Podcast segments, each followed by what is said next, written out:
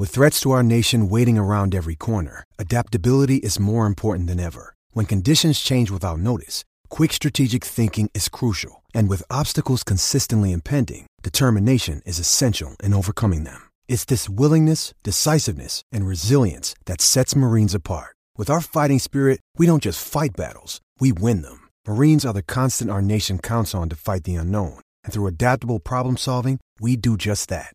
Learn more at marines.com.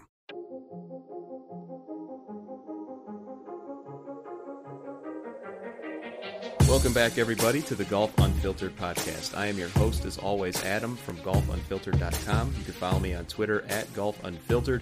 You can follow me on Instagram at golfunfiltered as well, and you can send me an email, golfunfiltered at gmail.com. This is episode 170, folks, and on today's show, got a little bit of a little little something different. Uh, we have uh, Bill Hobson on, but actually he had me on his podcast over at the Four Golfers Network, which is a great podcast and website that I highly recommend that you check out. And Bill's been in the uh, he's been on the show here a couple times. You uh, longtime listeners know who exactly who I'm talking about. He is a 30 plus year veteran in golf media and media in general. And I appeared on his show to talk a little bit about the PGA Championship, Tiger Woods, the strong play that he well that's that's underselling it i mean what tiger was able to do today and really throughout the week was just jaw dropping and it really brought a lot of people back to the days when tiger was in his glory days you know i, I saw quite a bit of comments or many comments saying hey this brought me back many years just watching Tiger's strong iron play, uh, you know, his wayward tee shots, which has really always been his his mo, unfortunately, and probably what did him in uh, at this 100th PGA Championship. But uh, Bill and I also touch on a few other uh, elements of the majors this season. Uh, just a quick couple uh, tidbits that we did not get to, but I did want to bring up. What's really interesting is with the whole uh, equipment side of the game that we like to talk so much about here on the Golf Unfiltered podcast. Uh, Jonathan Wall, uh, as you know, equipment junkies know that name quite well. He actually sent out something on Twitter not too long ago, stating uh, stating that this was the for the first time ever, uh, all four major titles are owned by players that do not have a full sponsorship uh, throughout their bag, a full equipment sponsorship, which is really interesting. You know, we've got Brooks Koepka, of course, with two of them, the eventual winner of the PGA Championship. Uh, he's got three major championships now before the age of 29, I think he is. I mean, good lord. These people are so young. I mean, I just I don't I don't understand it. And of course, we also have uh, Patrick Reed and Francesco Molinari, neither of whom have a full time equipment sponsor.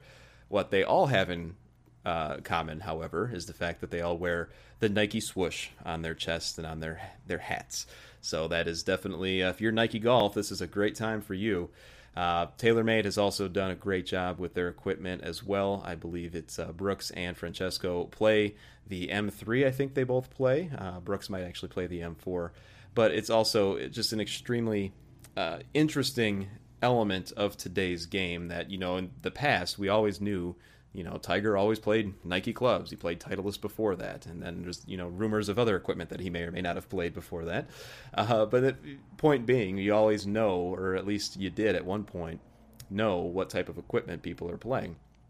Not so much these days, and I think that is a uh, emerging trend throughout golf, and it's something that I, I really actually like to see. Uh, you know, there's so much good equipment out there these days that players can pretty much get whatever they need specified to what specifications they need, you know, and it's it's just a great uh, it's a great time for technology in the game, and people can just uh, go out and, and mirror exactly what their favorite player plays, or they can go ahead and choose literally any brand that they want and play the best golf of their life. And so it just also speaks to the narrowing gap from one brand to the next, even though I do believe that there are still some that provide better equipment than others. It's just I can't I can't get that thought out of my head about how interesting it is that the four major winners now, which really are only three people, but they all have uh, yeah, they all have a mixed bag. So interesting thoughts there. It's uh, you know the the whole Brooks Koepka thing as well. I mean, longtime followers of the website as well as my Twitter account and even this podcast know that I've not always been the biggest fan of Brooks Koepka. I've made some pretty uh, ridiculous uh, comparisons to him and other players of the past, but you know, a guy that has now three majors, one regular PGA Tour victory. Uh, that to me just seems a little imbalanced to say the least. And I think he, well, he did in his post round interview actually uh, make mention of that as well. Um, he's a, he's an interesting cat. You know, I I, I don't understand uh, uh, the mentality of, of, of men or women or athletes who just have that ice water demeanor. You know, obviously Brooks is an extremely talented athlete. Uh, just the fact that he can go out and really not show much emotion at all. Him, Dustin Johnson, Jason Dufner, who you think is dead most of the time, walking the golf course. Uh, you know, I just don't understand how these great things are happening uh, around them because of what they are doing. And, you know, we just don't see anything come from him. And I don't think that's a bad thing. It's certainly not as exciting to watch. Um, you kind of have to rely on the strong play that, that they actually do to get excitement from one of those personas, which I guess is kind of the point all along. But if you compare him to that of the emotions and the, the raw energy from Tiger Woods, for example, one of the best players to ever play the game, there's there's no comparison there. And Bill and I actually talk a little bit about the comparison between Brooks and Tiger uh, in our conversation in this episode. And we also touch on the fact that three years down the road, people are probably going to be talking more about Tiger coming in second than Brooks winning his second major of the year at uh, Bellerive in St. Louis, which, by the way, if I can just say, really held its own. I know there was a lot said on social about just uh, how it wasn't a great course or it wasn't a great course setup and people were eating it alive and there were just too many birdies being dropped. I mean, again, I think this this argument continues to come up again and again and again. I mean, the, the whole old man par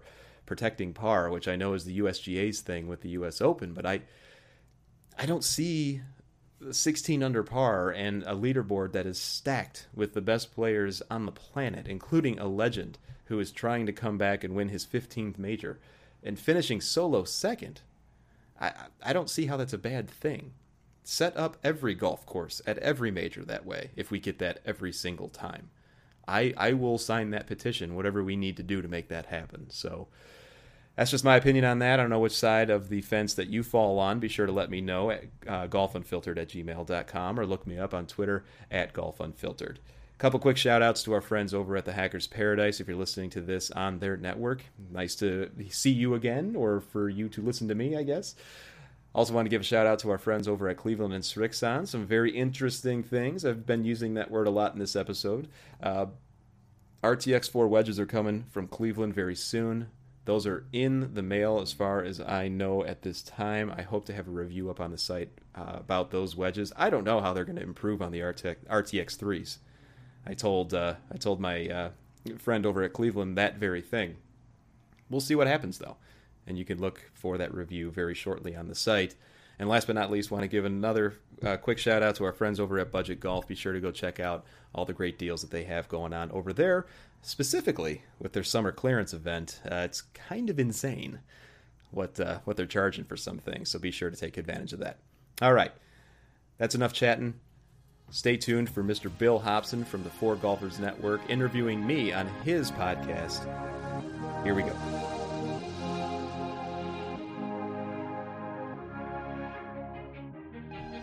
Well, I hope you have all caught your breath. Welcome to another edition of the Four Golfers Network podcast. What a Sunday afternoon it was! If you were uh, if you were doing anything other than watching the PGA Championship, I don't know. It had to be really important. Let's put it that way.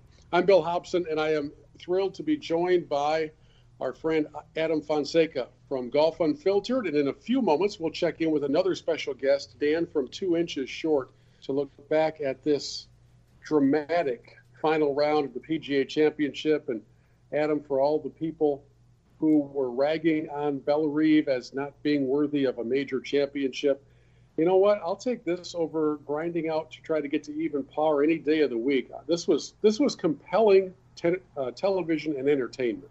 I say we start a petition to get the PGA at Bellerive every year. This this was just so much fun to watch. Uh, I agree with you. It, uh, you know, I know a lot of people talk about in majors they would love to see, I guess, higher scores and not as many shots under par. But this was uh, this was a great tournament to watch. Well, part of that, of course, has to do with uh, the gentleman who came in in second place, because the truth of it is, as great a player as Brooks Koepka is, he, he's not a needle mover as far as entertainment value and a deep backstory. And I don't know that many people would be running to the television because Brooks was about to win another major, which is kind of unfair to him because, man, that's a remarkable accomplishment. But uh, and I was following some of your stuff on Twitter. I think you were out golfing earlier in the day. and uh, I think I saw I cannot get off this golf course fast enough. and uh, take take me through what you were doing. What was your afternoon like? Sure. Well, uh, coincidentally, this was my birthday weekend, and um, on Friday I celebrated, and Sunday today. Uh, my wife and I decided to go out just for a quick nine, knowing exactly where Tiger was going to tee off and, and the leaders and whatnot. And uh, you know, we uh, woke up a little bit later than we had hoped to this morning, and then we went and uh, played a quick nine holes. But unfortunately, everyone else in our area apparently had that same uh, that same mindset or that same plan, and so it was a little slow moving. But uh, you know, through the marvels of modern technology, we were able to keep up with what Tiger was doing and, and the leaders. Uh, well up until I, I actually didn't get to watch golf today until Tiger teed off on 10, which is really all I needed to see, I think. But uh, yeah, that was uh, how I spent my Sunday afternoon. You know, we'll get to that in a moment because you, you missed some real virtuoso stuff on the front nine, considering the man went 0 for 7 on fairways and mm-hmm. still managed to go three under on the front. You talk about the logistics of managing to watch the broadcast with, you know, being on the golf course. In my world, drivers education instructors everywhere would be cringing or resigning on the spot or just flunking me out of the class. I I have a total of about an eight hour road trip that I need to complete by tomorrow, by Monday afternoon. Uh, I'm heading to a destination that we're going to be featuring on our television show and, and on this podcast next week. So I decided that uh, our place in the Upper Peninsula of Michigan is about halfway there. So I would come up here and break the trip up and just kind of chill at the lake for a mm-hmm. night. Well, that still meant I have about a four hour drive, and I started it when Tiger was on, I think, the fourth hole. And uh, my wife's, I'm the only one who traveled. So I hmm. took an iPad, I turned my phone into a hotspot, and I propped the iPad in a way that I could look down without being too terribly distracted, piped the sound through the car audio, and kind of immersed myself. It was the fastest trip I've ever made. Um, probably not the smartest way to go. Kids, do not try this at home. But don't do as Uncle were, Bill does. yeah, exactly. There were a number of moments there where um, I really kind of felt like I should just pull over and soak all of this in because we were seeing what I think was the full-on return of Tiger Woods. And, and if that's the case, and i will get your thoughts on it here momentarily. If that's the case, then I need to probably be at the front of the parade of apologies because I never thought we would see a day like this happen. And I don't think he had to win in order to be considered back. No, I mean, I. I'd be right behind you in the apology train there, Bill. I mean, I don't think anybody thought that they would see this level of play from Tiger ever again, let alone in majors. I mean, he finished solo second as things planned out or panned out, and I'm sure we'll talk more about that which is unheard of. You know, again, we we've said this a hundred times. This was a guy that had his his spine fused not too long ago, less than a year ago, actually, maybe a little over a year ago now. And uh, doctors weren't aware whether or not he was actually going to be able to do anything athletic again ever. And now, you know, I, I feel that at the British Open is when he really showed where he was able to truly compete, and it wasn't just a fluke uh, in a major. And then, of course, he went and he did what he did this week. Uh, you know, shooting, which is an absurd stat. I don't know if you saw this, Bill, but an absurd stat from this week was that Tiger actually shot his career best four round total in a major, and it still wasn't good enough. It's just it just goes to show that the game has changed so much. It, it's it's truly the best, as far as I'm concerned, probably the new golden age of golf. I've written about this, and we had a podcast uh, not too long ago on that topic. There's so many great players right now, including the legends in the game, who are playing at an extremely high level. Well, you have a guy now who has won three out of the last seven majors, and I'm not sure he's cracked much of a smile doing the entire journey, the entire time. I don't, I don't, I'm not, I'm not saying that he's not happy. I'm just saying he doesn't have a wide emotional roller coaster going that everybody can really jump on board. So we have a champion in Brooks Koepka who has who's been overlooked quite a bit. Um, my understanding is that earlier in the week, when he was invited into the media center, nobody showed up. Hmm. And uh, you know, you hear these reports through CBS or through Golf Channel, and you think about a guy who's carrying around sort of these these slights where he doesn't feel the respect. It's kind of hard to argue with that. Uh, he he today, even tomorrow, and the rest of this week, I'm not sure he's going to be the lead story of this championship because of the incredible comeback that we are seeing from Tiger. Um, where do you put Koepka right now in the overall scheme of, of things? With, with I know he's the hottest golfer on the planet right now, but average golfer going to change their schedule to watch Brooks Koepka play? Oh, absolutely not. I, you know, for years I really haven't thought much of Brooks Koepka. I'll be completely honest, and I've said a few uh, hot takey things uh, over the over the years as well. But I mean, I think he's just flat out proving everybody wrong and, and making a stance for himself to say, hey, I have to be respected. And, you know, frankly, stories like nobody showing up to his press conference or, you know, even Brooks has gone on record saying that, you know, he doesn't get any respect. I think he's okay with that. I mean, if that means that he gets to go and do his own thing and play in his own style and come out with three majors so far, I mean, I don't know about you, Bill, but from what he showed these last few days, uh, this is a guy that can play and win more than five majors in his career. I mean, I think he's quite comfortable with everything, but as far as whether or not people are going to change their weekend schedules to watch Brooks Koepka win or play, probably not. And again, I think that suits him just fine. What were the biggest surprises uh, for you besides Tiger on this Sunday afternoon? Anybody fade out of contention that you thought would be there till the end? Did Adam Scott surprise you? And then we'll talk about your favorite part of Adam Scott's game these days. I know where you're going with that. Um, you know, I was surprised that Woodland, uh, Gary Woodland, didn't play stronger. Um, you know, there were a few others that I thought probably would have played a little, you know, better, especially on a golf course that was yielding so many birdies. I mean, people were just going out there and dropping putts from everywhere. Um, also surprised that Shane Lowry didn't make a bigger move towards the end of the uh, of the day. But you know, at the end of the day, everything just boiled down to a few people, and we all know, and we've already said their names multiple times already. You know, Brooks Koepka, Tiger Woods, and you know, Justin Thomas was probably another surprise for me at least, uh, thinking that he would definitely at least stay in contention throughout, but even he faded even towards the back nine. But uh, Adam Scott was great to see him in the final group. Obviously, a strong player, former major winner. This is a guy that you know belongs in the conversation every week, and he's just been plagued by bad play as of late, and he even admitted as much in his post round interview. So, uh, definitely great to see him up top as well. You know what I can't figure out is whether Tiger was fortunate to have a chance because of how poorly he drove the ball off the tee, or if for the next you know week or so, he's going to be wrestling and tossing and turning in his sleep, having left one putt on the front lip, dying to fall in, mm. had another one power lip out for par, and then had, of course, the wayward tee shot on 17. It is it is not a stretch of the imagination to say that he could have literally. I mean, everybody was birdieing 17 without really any breaks whatsoever he, could have been three shots lower. And I don't even know if, if the internet or if the golf world could handle that kind of thing. So is he fortunate to have been that close, or is he going to be just pulling out what little hair he has left about the shots he left out there?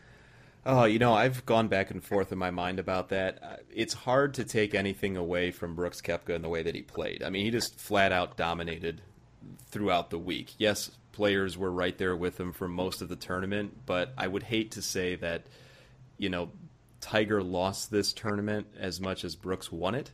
Not to be too cliche, but uh, for all the points that you just brought up, I mean, the lip outs, the the missed putts, the, I mean, I would say he did actually kind of get a break uh, on 17 on that wayward tee shot because it wasn't actually in the water hazard. He was able to play out of it, but man, Tiger could have won by two shots. If any of those things go his way, and nothing changes with how Brooks played, Tiger wins by two. I think. It, it, was just incredible. And you know, again, as I mentioned earlier, his lo- his lowest total four rounds in a major uh, championship ever. I mean, that just goes to show how strong his play was, and the fact that he didn't hit a fairway in the front nine today, and he still made the turn at three under. I mean, his iron play was something that we hadn't seen in decades. Yeah, it is quite remarkable. Uh, now let's get to Adam Scott. He's um, he's got a putter that comes in just under his chin. Mm-hmm. My understanding is that that's not something you're supposed to do anymore if that thing in any way, shape, or form touches your body. And I can't really tell that it's not touching his body, but apparently everybody's good with it except for Adam Fonseca from Golf Unfiltered. yeah, you know, I just I don't know how that's not touching his chest. I, and it's funny because you know I'll see a, a little chatter on social, and they'll pretty much all say the same thing. Like he is he is definitely anchoring that putter. Uh, there's probably a little give, you know, back and forth at that top hand, but really what it boils down to, Bill, is it's kind of a silly rule anyway. I've never really understood how you can enforce this without having a, a tournament official right there, you know, trying to put a finger between the end of the shaft and the player's chest. I mean, I just don't see how you can enforce that uh, consistently. But end of the day, I mean, he's still got to make the putt, and I've always felt this way about the anchoring ban anyway. Um, but I mean, Bernhard Langer is another guy who great player. Obviously, that's an understatement. But there's no way that anyone can say that that putter grip never touches their chest. And so, if we're gonna make a rule about it, then at least make a way to enforce it consistently. But I, I really don't think anyone's going to make too much of a fuss about that. This afternoon did erase any question of whether Tiger would be on the Ryder Cup team. In my mind, uh, how about yours? Oh, he's got to be a lock. I, I actually said uh, if he wasn't on the team, I, I would never watch the Ryder Cup again. Which you know, obviously, that's probably not true. But yeah, he's got to be a lock at this point. I would say that a few players played their way out of Ryder Cup contention, uh, certainly points wise, and definitely uh, uh, captain's pick wise. Bryson DeChambeau, one of them. Phil Mickelson, perhaps even another.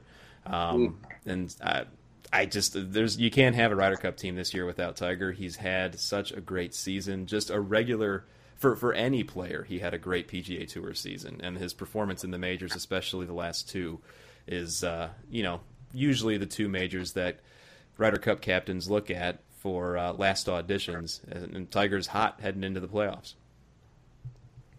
Could be an interesting decision for Captain Furyk regarding Phil. I, I think Tiger's a lock, but you know Phil is a stalwart figure on the team.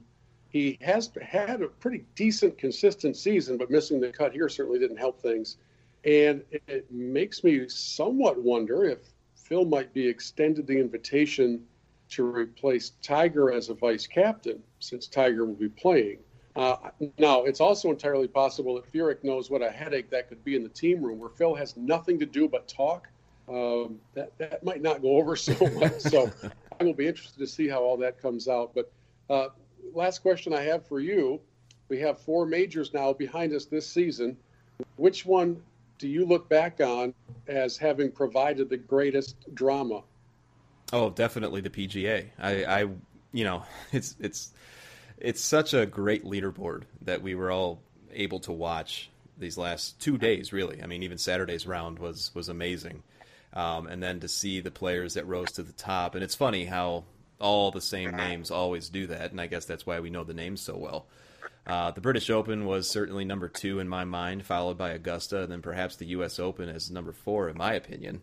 Um, but uh, yeah, I mean, I think the PGA, for all the belly aching that everyone did about the golf course and whatever else, uh, the television coverage, which I guess is the new thing to complain about on social, uh, it, it really held its own and it gave us compelling television that, you know, was even forcing me to get off of a golf course early. So, what did you think? um, I'd agree with the order that you just listed them, and I might be one of the few people who wishes the PGA would stay in August, and that, that's kind of just from a selfish golf fan standpoint. Um, I like having the season end with what is almost always a dramatic tournament. And moving that to May You know, it takes us from, of course, the Masters. Now it takes us to the PGA. We move into the U.S. Open. We have the uh, Open Championship in July, and we're done. We have August and September for what? When are we going to see the top players play, except for when the uh, the FedEx Cup playoffs start? Mm-hmm. So I kind of like this little shot of energy in the uh, dog days of summer, and I, I wish it wasn't going away. Now I'm sure that there are a couple hundred thousand golf fans in St. Louis who wish that it had been May weather instead of August weather, but um, that's just the nature of the beast wherever you schedule these things. But um, you cannot argue with the fact that setting up a course to be receptive to low scores is vastly more exciting to watch than knee deep rough and having to hack it out sideways. Now, there was rough at Bellerive, mm-hmm. and yet because of all the rain, the greens were still receptive. I thought it was a great combination. I think Kerry Haigh, as a uh, competition setup guy, is so far ahead of whoever's doing it for the USGA that it's like major leagues versus minor leagues because the setup of the golf course never became the story this week. The weather did, and some of the width of the fairways, I guess, was discussed. But in the end, right now, nobody's talking about the surface on which it was played. They're talking about the chase down the stretch. And I think that's really what you want. That is what you want. And, you know, to talk a little bit about the change of the order of the majors last year, here's a here's a hypothetical question to to to you, Bill. Uh, if the course setup was the same and the PGA Championship was held in May of this year, do you think Tiger wins in May? that's toughy because um, I can't figure out how tired he is. You know, you can look at swing speed trends, and yeah, they've declined sharply throughout the season. He's put in more reps than he has in a number of years. Um, he wasn't as sharp back at that time of year as he is now. So True. it's hard to know which which is more important, the energy level or the sharpness. My guess is his iron game is better right now than it was back then. Uh, at the same time, look what Koepka did at the U.S. Open. So hmm. uh, it, it's really it would be a fun little uh, hypothetical to see play out. It may very well have come out the same way it did now. I just know this that for the next couple of weeks, everybody who loves golf will still be talking about what Tiger did at the PGA. And then we head into the FedEx Cup playoffs, and that's kind of fun to follow. You know, you're not going to necessarily cancel wedding appointments and, and other outings that you have scheduled, but it's fun to check the headlines. And then we get to go to Paris at the end of September and see how all of this plays out with a team led by Koepka, Dustin Johnson, Tiger Woods, and on and on we go down the list. Right. Uh, this was a pretty good shot in the arm late in the season just for golf energy.